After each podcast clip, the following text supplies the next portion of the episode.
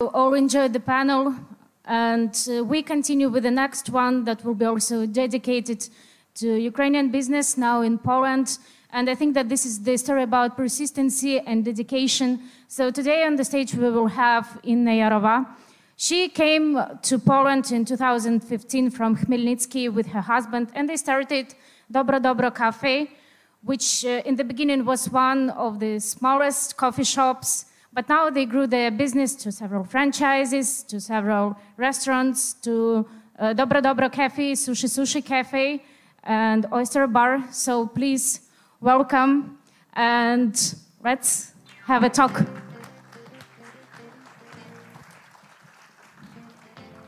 Dzień dobry wszystkim.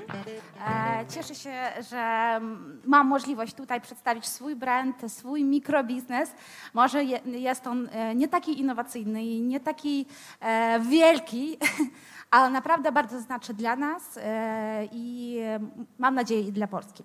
No więc, nazywam się Inna Jarowa. Tutaj można, jeżeli chcecie, zeskanować i dołączyć się do mojego Instagramu, gdzie wszystko, co ja robię, nasz cały biznes, nasze wszystkie pomysły e, transluję e, dla publiczności. No i więc, przyjechaliśmy naprawdę 7 lat temu, trochę więcej, z mężem Olegiem, tutaj do Warszawy.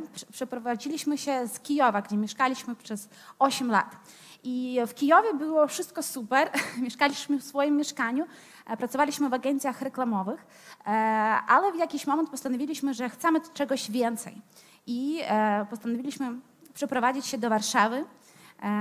I teraz mm, razem prowadzimy sieć kraftowych kawiarni Dobro Dobro Cafe. Ona jest i w Polsce, i w Czechach. Prowadzimy sieć suszy, Prosecco Oysters Bar, z, założyliśmy własną firmę księgową, otwieramy biznesy, e, wspieramy ich e, w, w tym roku.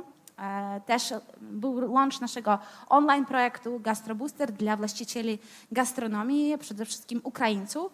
I teraz pracujemy nad własnym takim food tech startupem. Właśnie to jest nasze projekty, tak oni wyglądają, to właśnie my jesteśmy, nasz zespół. Tak się stało, że o naszej najmniejszej kawiarni, o Dobro Dobro, w ogóle jako o sieci, e, teraz jest więcej niż 500 różnych wywiadów w 11 krajów świata.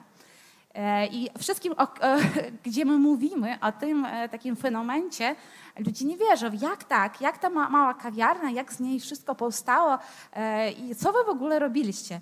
A właśnie jak tak się stało, że 7 lat temu e, dwójka emigrantów z Ukrainy w Polsce nagle e, zostały e, wniesione na okładkę, o wszystkich o nich piszą i tak dalej. Jak w ogóle tak się stało? Właśnie to my 7 lat temu. Ja i Olek, e, moja dziwna fryzura. Właśnie. I jak się stało, że z tego wyszło to? Dlaczego ta mała kawiarnia, 6 metrów kwadratowych, to był nasz taki pierwszy biznes, została taką siecią? O tym dzisiaj powiem.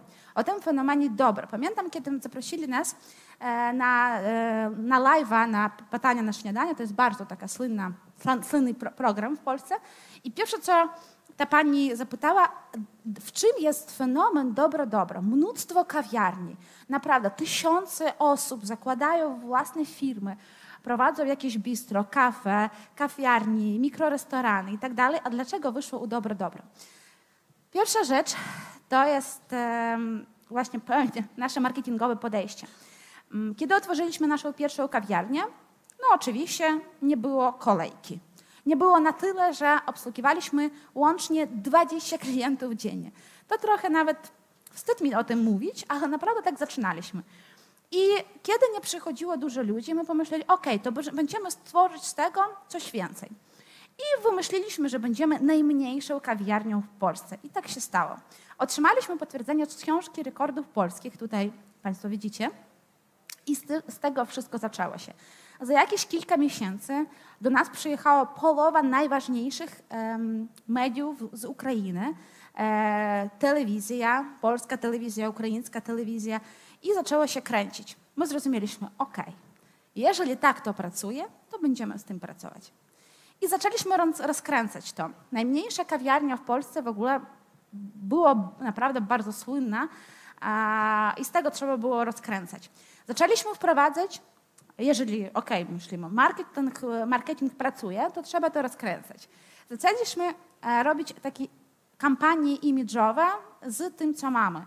Nie, trzeba też zauważyć, że nie mieliśmy jakiś super oryginalny kupaż, jakaś speciality kawa, ziarna i tak dalej. Ona po prostu była dobra, tak jak piją wszyscy.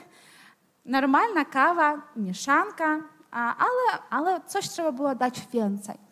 I my zaczęliśmy pracować i z zawieszoną kawę, to znaczy, że każdy mógł de dedykować komuś kawę u nas. Zaczęliśmy robić kampanię dokładnie na tych kubeczkach. Na, na przykład tutaj po środku jest kampania, gdzie my jesteśmy z Olegem, nasze dzieci. E, była na, był nasz cały zespół, nasi pierwsi klienci. Opowiadaliśmy tą historię e, nie tylko naszej kawiarni, a naszej już sieci na tych kubeczkach. Robiliśmy jakieś takie kampanie sezonowe jak też tutaj widzicie. Pracowaliśmy z tym, z tym marketingiem e, pod kątem tych kubeczków, tak? Bardzo mocno stawiliśmy na lokalny kreatyw.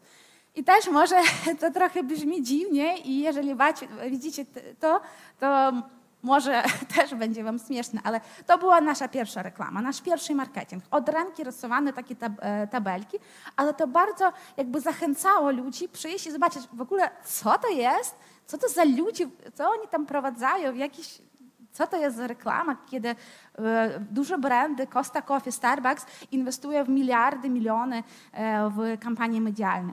E, robiliśmy takie dobro żeby podłączyć to i tutaj też widać.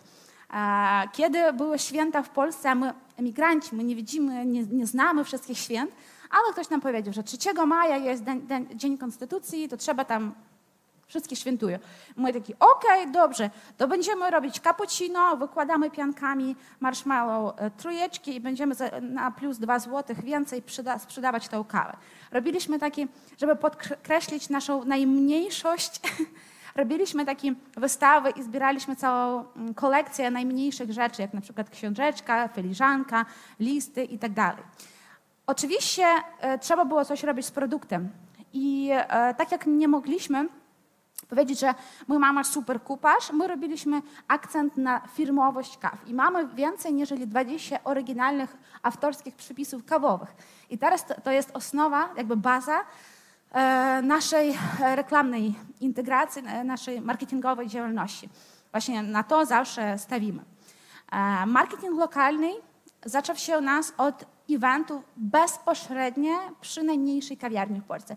Wyobraźcie sobie, taka malutka, 6 metrów kwadratowych i jak tutaj widać na pierwszym tym zdjęciu, jeszcze 20 osób przyszli obok, na fotelikach stoją i słuchają Olega, który prowadzi, ja fotografuję, Oleg prowadzi,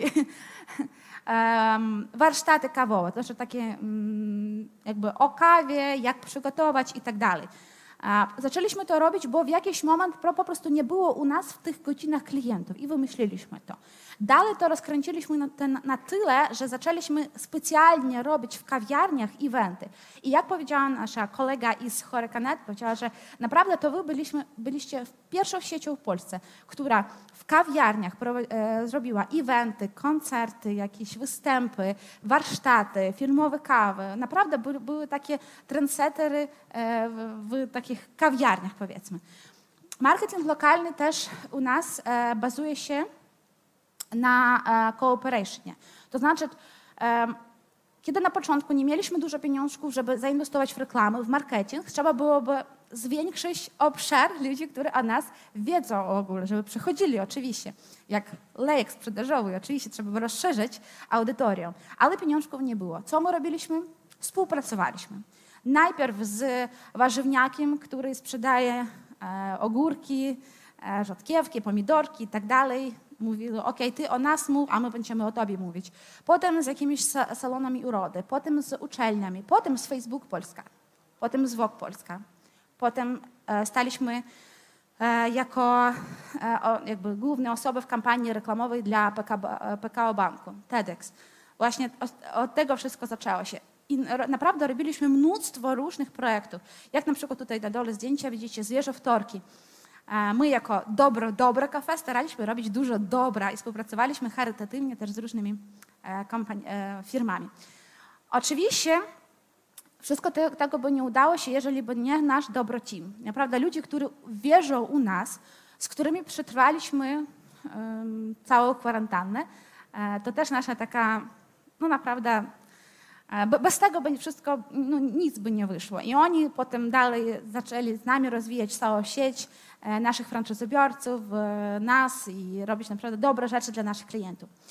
I ciężko uwierzyć nam byłoby na początku, tak, ale w 2021 roku za to wszystko dostaliśmy dwie najwyższych w naszej branży nagrody, nagrody za najlepszą kawiarnię bistro i e, za najlepszą nowatorską strategię marketingową. E, powiedzieć, że byliśmy zdziwieni, nic nie powiedzieć, bo to była pierwsza firma, taka gastronomiczna, e, założycieli których e, są Ukraińcy, obcokrajowcy, które dostały takie nagrody. My byliśmy na tyle w szoku, tak, tak samo na scenie stoimy i mówię, dobro, dobro. I ja mówię, what? Jak to?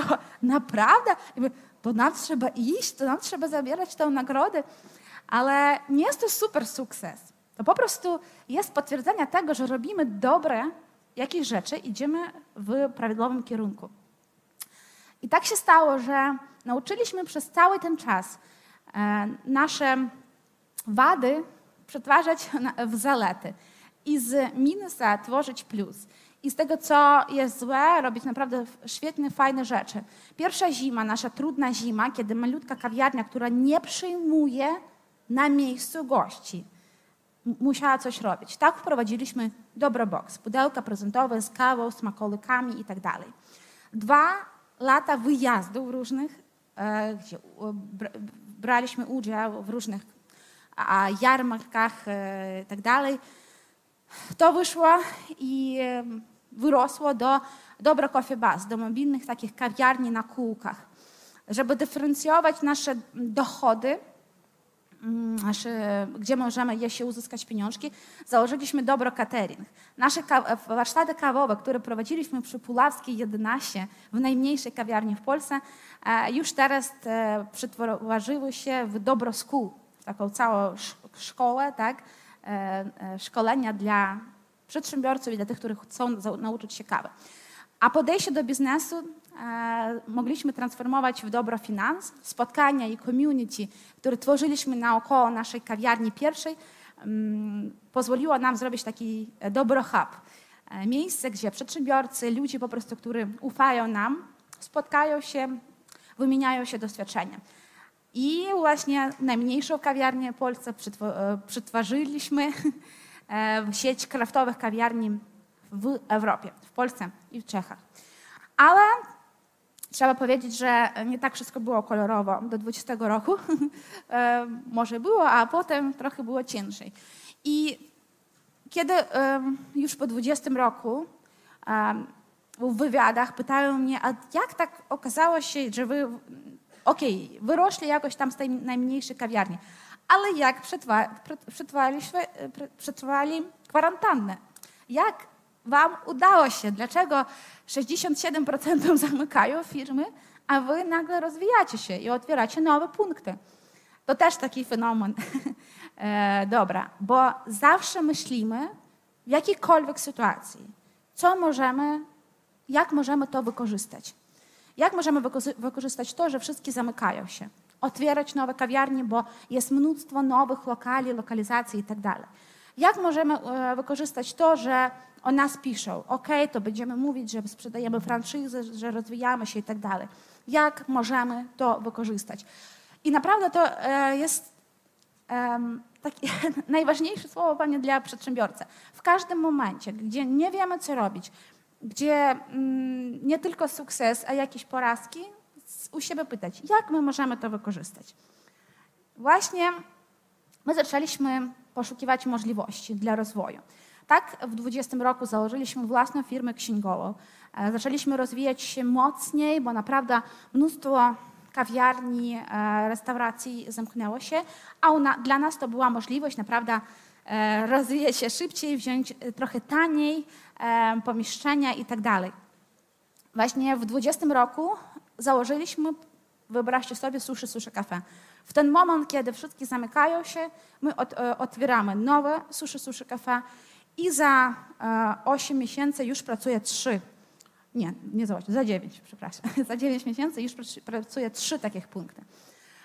Weszliśmy w jeszcze w jeden projekt, Prosecco Oysters Bar. Widzimy, ok, ludzi już tak mm, trochę lepiej ludziom, tak? Ludzie chodzą do różnych restauracji.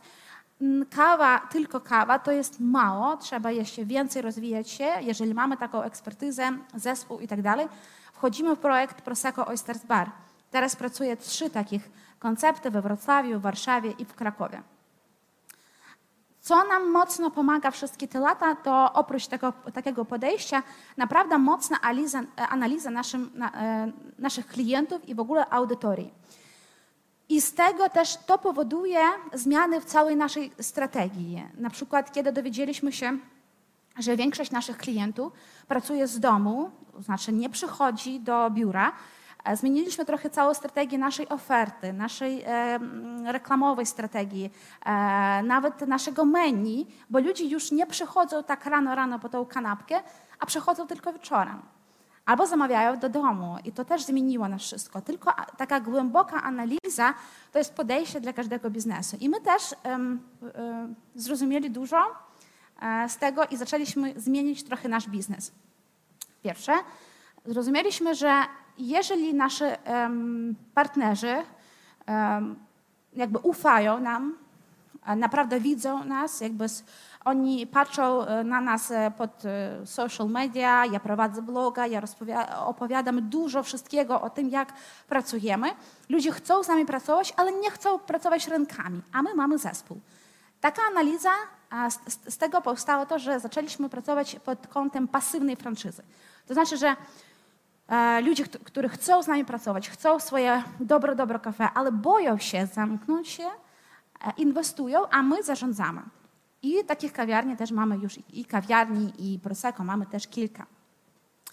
E, kiedy zaczęliśmy analizować trochę tak więcej ten rynek, zrozumieliśmy, że dużo ludzi chcą prowadzać gastronomię, ale nie mogą, bo naprawdę jeżeli patrzeć na cyferki, to 94% e, e, wszystkich kawiarni, restauracji, w ogóle gastrofirm zamykają się w pierwszych półtora roku.